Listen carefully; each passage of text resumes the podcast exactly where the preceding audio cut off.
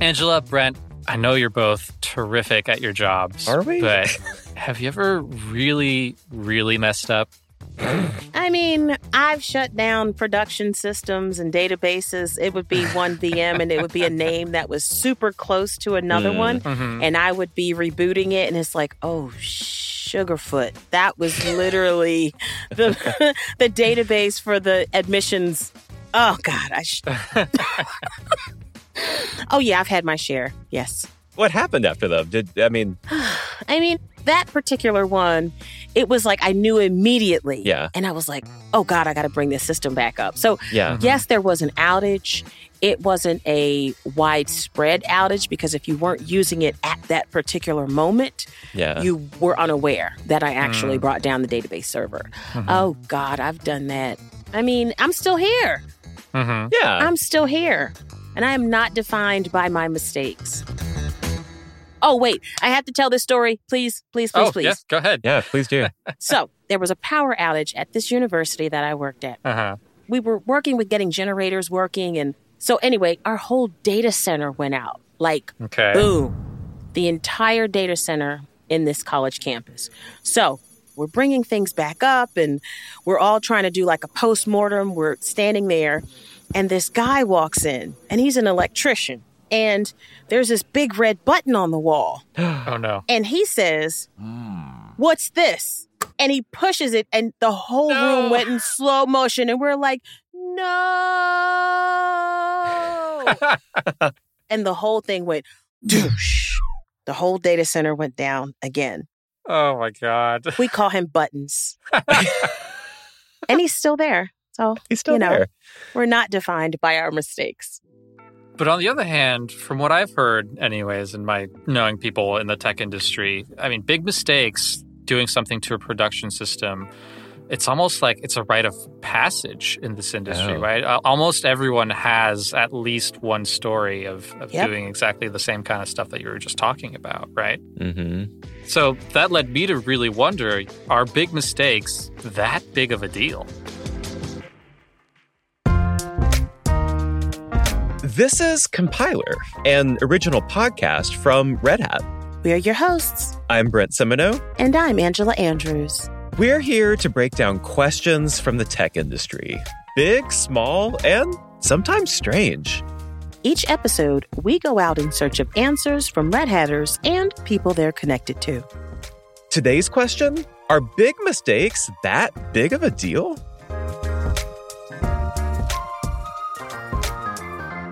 Producer Johan Philippine is here to find out. So today I've got three stories to share. Act one, I call it Flying Under the Radar. Okay, Ira Glass. Oh, God, Johan. Look, it works. so I spoke with Ian Walker. He's a technical account manager here at Red Hat, and he lives in Japan.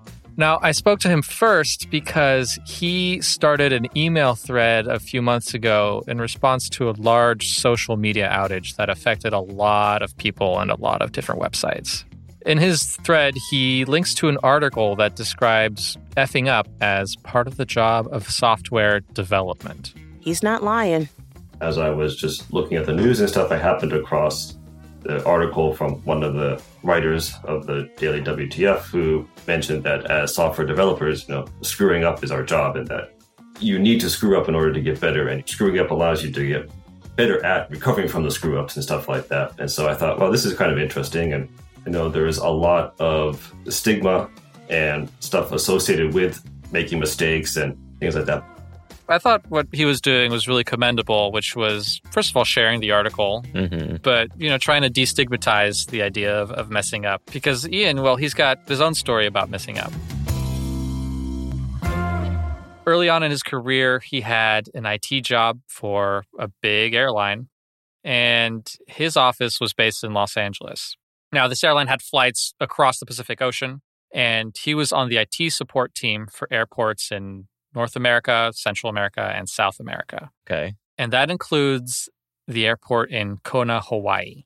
Now, at the time of the story, the rest of his team had gone home and he was alone in the office. So I had just learned about network switches and you know, how you can log into them remotely and you enter some commands and you can look at the configuration for all the different ports and all the different settings for the switch. And I'm not sure if I had been asked to gather this information or if I just decided to do it myself. So I was in our office in Los Angeles and I was accessing a switch that was a couple thousand miles away in Kona, Hawaii. So it was not something where I could just walk over there and plug it back in. but for some reason, I had decided I was going to log into one of the switches at an airport and I was going to check the settings to see what it had been set to. So at that time, I mean, I think either telnetted or SSH'd into the switch, and I knew just enough to be dangerous. I knew that the command SH was supposed to show you the settings now, Angela, I, I take it you know where this is going. Oh, yeah, I can see where this is going. and I can't stop laughing about it. Care to fill us in? Wait, so there's a physical switch? Somewhere. yeah. So at the airport, they have their own servers. Each airline had their own servers in the airport. Yeah. And these servers handled things like check in and yeah. flight assignments and stuff like that and they would have these physical servers and the network cables would come in and out of them to get their internet connections, right? So what, what happened, Johan? So he typed in SH thinking it would show him the settings because yeah. I assume that that's what it does in, in some other contexts. But when he's logged into the switch to a particular port like that, it actually shuts down that port physically. I'm sorry. I'm sorry. I, oh my gosh. Why do we do things like that? so he's in Los Angeles, but the Switch is in Hawaii. Mm-hmm. That's right. That's a problem. That's a problem. His connection died to this switch, but not only that, he killed that switch's connection outwards as well. It's not like he could just walk down the hall and, you know. Yeah, exactly. So he basically shut down that server's access to the internet at the airport during business hours. So. So when he disabled the port, the airline operations department, they were unable to access their backend airline oh, systems. Oh, no. They weren't able to check in. They weren't able to check the status of the flights that they were handling. Wow. Now, luckily for him, he had just recently been to that airport a couple months before on a business trip to help them set up, I assume. And he had actually taken pictures of their setup. So I knew what cable was plugged in where and how it was all set up. So I called up the operations department and I said, "Hey, looks like your your internet connection just went down." And they were like, "Yeah, everything just suddenly stopped working. It's weird. I can't access anything." So I was like, "Hmm, you know, I think I might know what's going on." Yeah, that's really weird. How did this happen? I have no idea. Super weird. Oh, Ian, you definitely knew what was going on. Yeah. you really do have to play dumb for a second. Like, you don't want to put yourself out there too fast, too far can you go over to the switch? And uh, I explained what the switch was and said, can you take the cable out of number 14 and plug it into like number 15 port and just, just see what happens. So they did that and somehow it came up and I was able to connect to it. he said somehow. it magically came back up. oh my gosh. I love it. I love this is probably one of the best stories. oh, it gets better. So I quickly logged back in and turned on the port that I had just shut down, and then asked them again to put this cable back to the original port. And they did, and everything came up and was working fine. Wow. mm. This is a good story. It's great. I loved it. I loved hearing this from him. So, how long did this whole thing last? Well, he was a little hazy on the details, but he estimated that it took about 30 minutes to an hour from start to finish. Is what he remembers. I mean, uh, you know, time gets a little funny when you're in panic mode like that, but I'm sure it felt like hours. Yeah. yeah. For sure. In another lucky break for him, you know, it was early evening for him in Los Angeles. It was like mid afternoon in Kona, Hawaii at the time. Mm-hmm. So it all happened while the airline actually wasn't all that busy. Okay. Ooh, lady luck. There weren't that many consequences. A lot of luck for him. So, you know, I asked him what what did he learn from his experience? Well, I learned not to enter commands that you don't really understand. I think that's some pretty good advice. the most sound advice anyone could ever give you. yeah.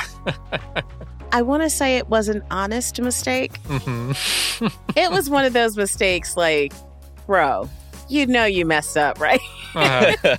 but it wasn't, you know, he was curious. And, you know, curiosity is an amazing thing to have yeah. when Mhm. you work in technology, just not on production systems. Mhm. so, this is great advice.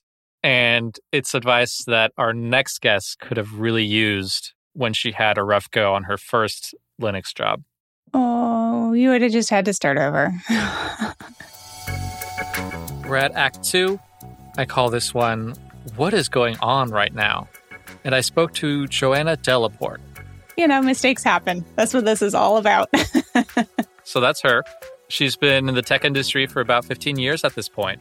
And about 10 years ago, she took a job as a Linux systems administrator for her local community college. Okay. Now, while she had some Windows administrative experience, she was learning a lot on the job how to handle the Linux system. I mean, that's how I learned it. Yeah, I mean, it, it kind of forces you to learn it quickly, right? She had taken one course in college on Linux systems, so she had the basics down, but she had a lot more to learn. yeah, so I ran all of the Linux systems for my community college, and that was everything involved in the domain for Linux systems. So, domain authentication, file sharing, managing the named DNS server, patching and configuring all of the lab systems for all the students. So, if this machine went down, the entire lab, all of the other servers would go down as well. So, pretty important system for her community college. It was located in a server room, which she worked out of as well. It was about eight feet wide by maybe 18 feet long. Okay. Not a really big space. And she shared it with a half rack and then a few individual server towers. Now, it was loud and it was cold to keep the servers cool. Yeah. Mm-hmm. Yep, I was all all alone in the closet. Me too, girl. Great. So one day, Joanna was trying to figure out how to do a particular thing on a system. She doesn't really remember what it was she was trying to figure out. And she thought she could try and find that command by going through the log history because the previous administrator had surely done it before. It makes sense, right? Mm, No? Angela, if you had to go through a history of previously run commands, Mhm. how would you go about that? I mean, besides up arrow, no, I would do a control R Uh-huh. and like maybe start typing in what I think some of the command could have been. Okay. And it tries to do an autocomplete for you, like when you're I in, see, in. Google and you start typing Yeah, and it tries to fill in the spaces. That's one way to do it. That's two ways to do it, actually. hmm That would be my go to. I see. Well, neither of those are what Joanna ended up doing. Oh, God.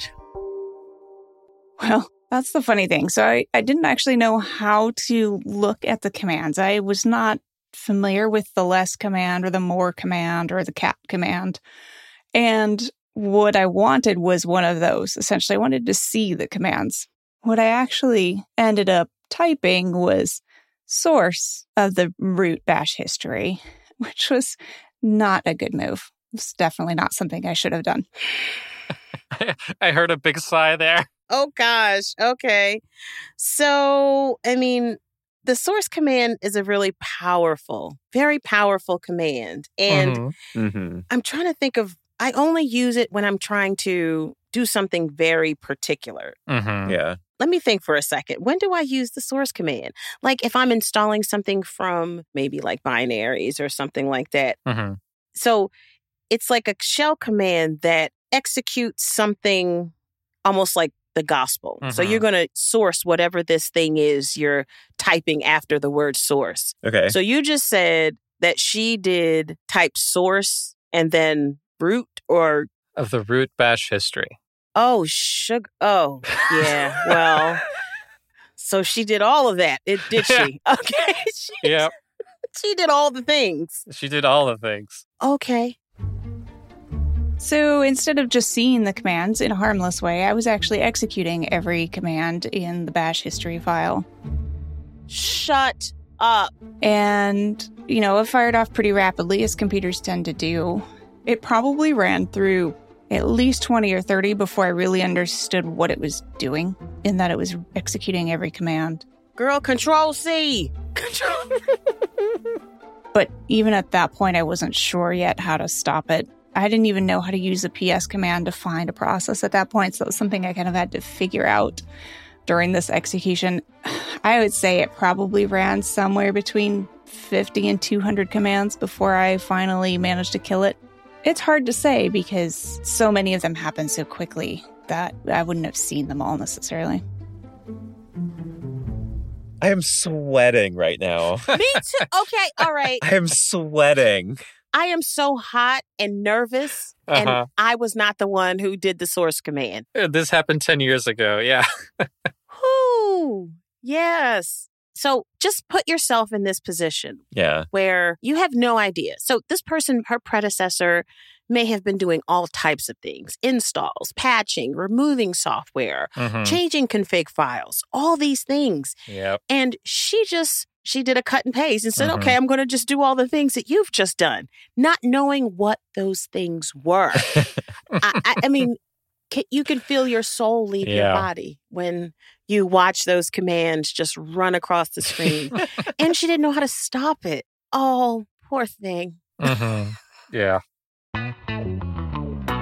So it was doing all those things. It was also SSHing into other machines, right? Which, as soon as she would see that pop up, she would kill it immediately. Yeah.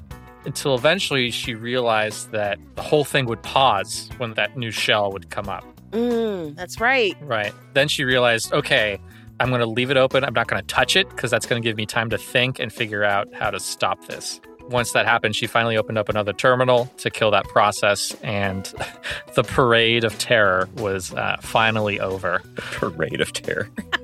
It's literally a parade. They're marching across your screen. Right? Because it's one thing after the other, little marching band. and you're just like, oh no. Yeah, in the moment, of course, time dilates funny when you're terrified and things are going wrong. It was probably somewhere between four and 10 minutes. You know, when I eventually realized I had some slack, when it basically I got to the point where I was like, I'm just going to let it get to the next point where it pauses because it's SSH'd into something or opened a file. And at that point, then I started doing the research I needed to figure out how to log in, find the process, and kill the process. So, what did Joanna learn from all this? I think it's going to sound very familiar. Yeah. Like I should have known what this command does, right? Like I'd heard of this command once. That's why I used it because I'd heard it once. But in a way, I felt like I should have known better, right? I should know not to use a command that I don't know what it does. I don't really know what it does, you know? And I thought it was way more simple and harmless of a command than it really is. Luckily for her, no really kind of lasting and permanent damage was done to the system. Yeah. She looked back, she didn't have to like wipe it and rebuild the system because that would have taken a long time, especially since she was still pretty new at this job. But, you know, she learned a valuable lesson from that. I'm starting to pick up on a little theme here. Do tell. There's a common thread. What are you realizing? There's a, com- a common thread, which is seems like a little bit of a golden rule here, which is don't use commands that you don't understand. Mhm.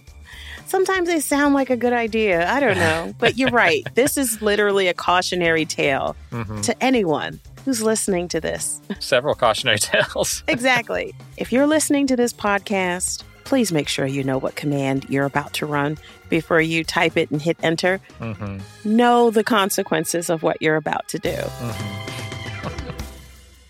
which is not to be preachy at all, right? Not to be Oh, preachy gosh, at all. no. Wait a minute. This is very common, right? hmm it is common. It is common. Like, we're humans. yeah. And sometimes you could know, or at least you think you know, Yeah. oh, I know what this command is going to do.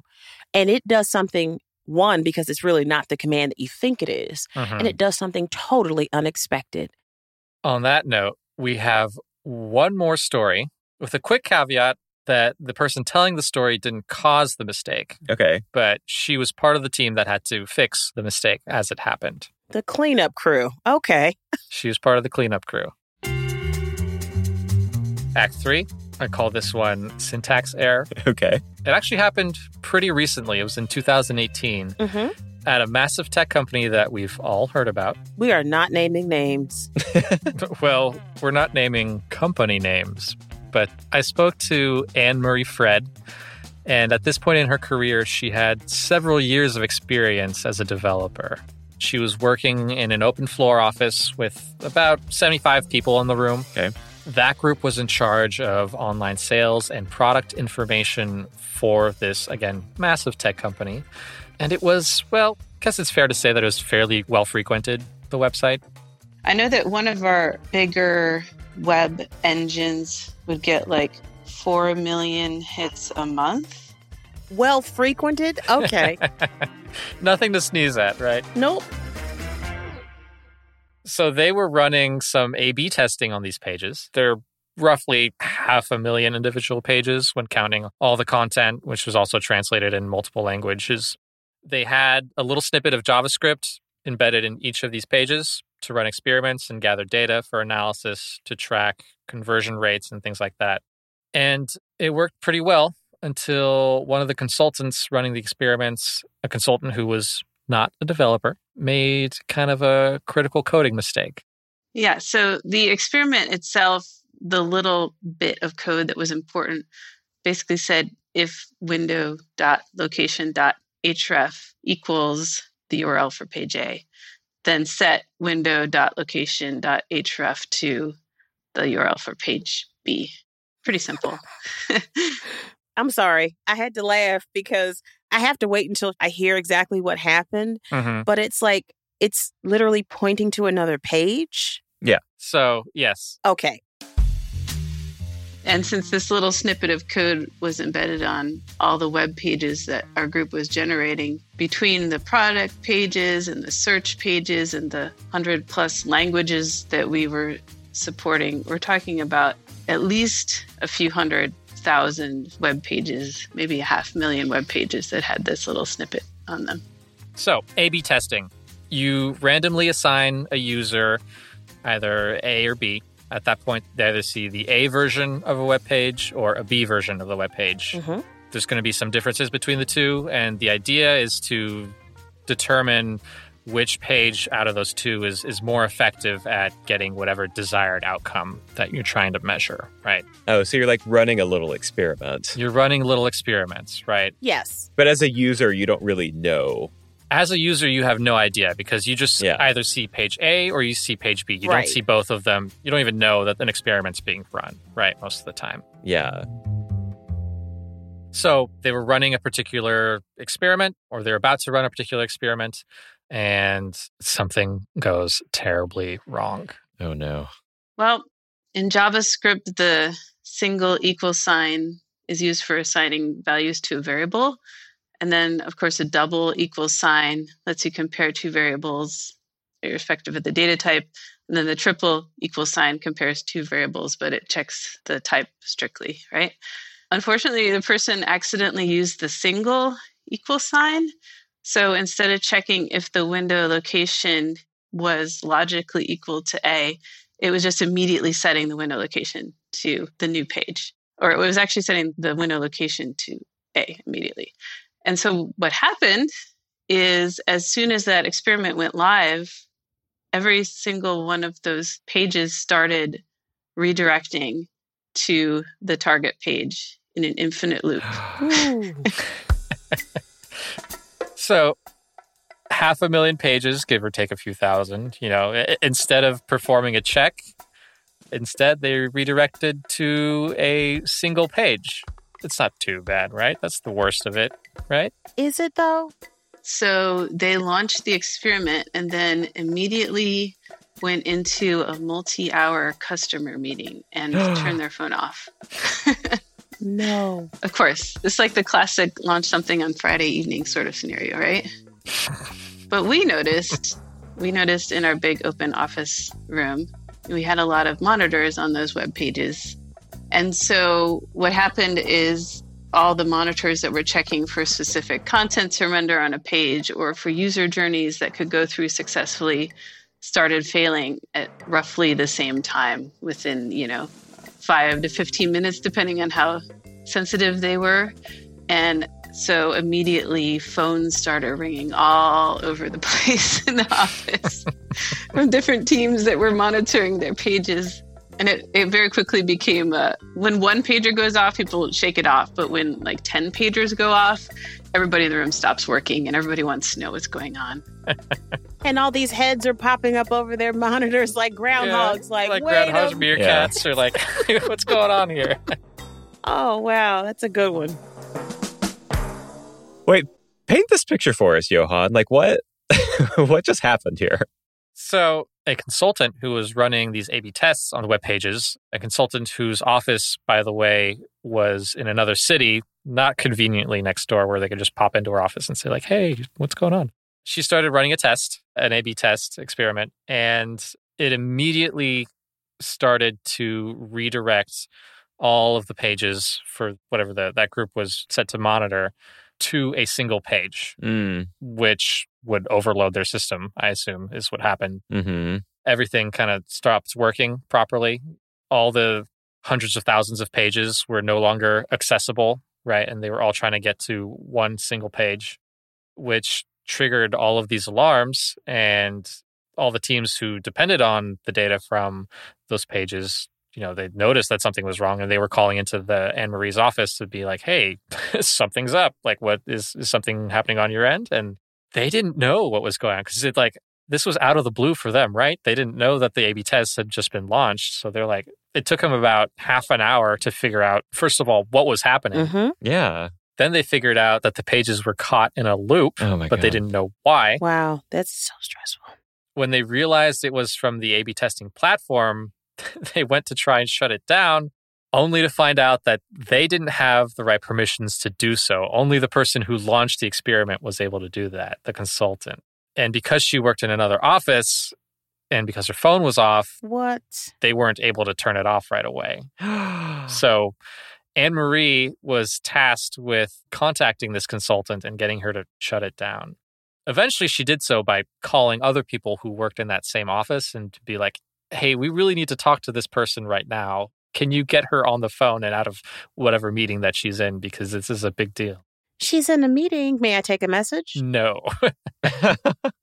Drag them out of that office. Yeah.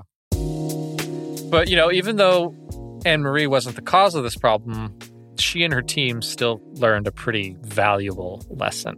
Well, we learned the amazing power of an A B testing framework to bring down a website if it's not configured correctly. So we got much more cautious after that. We worked with the vendor to put in an emergency kill switch so that we, as developers, could shut off any test or experiment with a single command. Again, someone who didn't really know what they were doing caused a big problem, but Anne Marie and her team were able to put in a kill switch and, and, and kind of a backup system so that they could intervene. They also implemented a code review so that anytime the A B testers wanted to push something to production, they had a developer actually go in and, and check it to make Mm. sure that they wouldn't cause any more problems. That's smart. Had more eyes on it. It sure did. And after they implemented that code review, you know, they didn't have the same mistake happen again.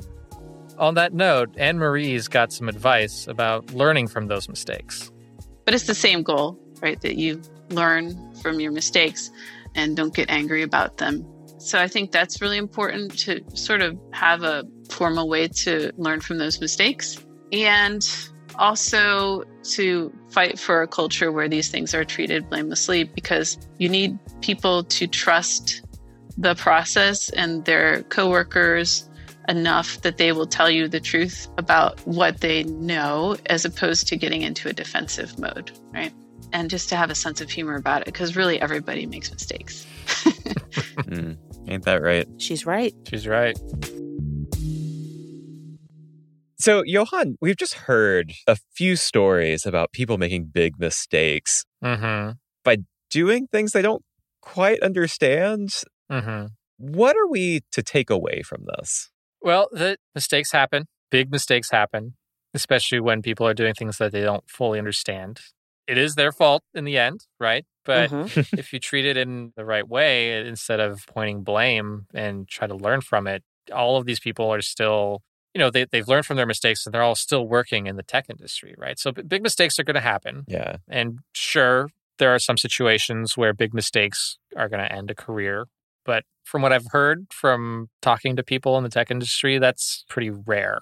Does that line up with your experience, Angela? It does, because again, mistakes are all a part of the job. Because you're curious in your job and you're trying to do a better job, Mm-hmm. you shouldn't be penalized for your curiosity. Yes, you have to figure out what you're doing and what are their impacts. But none of this stuff was done in malice. Yeah. Yeah. yeah, you know, none of it was done to bring the company down. No, it was just really people doing their job or just being curious. And mistakes are always going to happen. Sometimes you just have to know how to mitigate them, right? As quickly as possible. And in my conversation with Ian Walker from the, the top of the show, he was telling me how he really likes to create an environment where it's okay to make mistakes. He really tries to shield his junior developers from the consequences if there are any. Now, over the years, people have developed systems, they've developed ways in which mistakes can get caught or prevented before they have big consequences. As a preview for our next episode, which is part two of this big mistakes episode, Part two. sometimes the systems they aren't enough. Sometimes they fail. Uh, I only realised that something had gone horribly wrong when I got a call from the database admin an hour later. He wasn't happy. Ooh. That's next time on Compiler. This was such a great story, listeners, and I hope you had as much fun listening to it as we had talking about it. We want you to share your thoughts with us. Tweet us at Red Hat on Twitter. Use the hashtag Compiler Podcast. We just want to hear about your F ups too, because we know they're out there. We know you've done them. Now you just have to share them with us. We'd love to hear from you. And that does it for the first F Ups episode of Compiler. Today's episode was produced by Johan Philippine and Caroline Creaghead. Victoria Lawton makes sure we know what we're doing. Our audio engineer is Christy Chan. Special thanks to Sean Cole. Our theme song was composed by Mary Ancheta. A big thank you to our guests, Ian Walker, Joanna Delaporte, and Anne Marie Fred. Our audio team includes Lee Day, Laura Barnes, Stephanie Wonderlick, Mike Esser, Claire Allison, Nick Burns, Aaron Williamson, Karen King, Boo Boo Howse, Rachel Ertel, Mike Compton, Ocean Matthews, and Laura Walters. If you liked today's episode, please follow the show, rate us, leave us a review, and share it with someone you know. It really does help us out. So glad you listened. Thank you, and we'll see you next time. All right.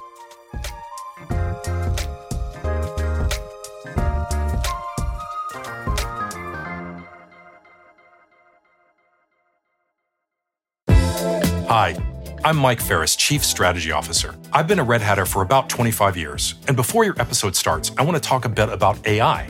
The hot topic right now is foundation models, and those are important, but at Red Hat, we see them as just a piece of the larger AI infrastructure. And here's what I mean by that.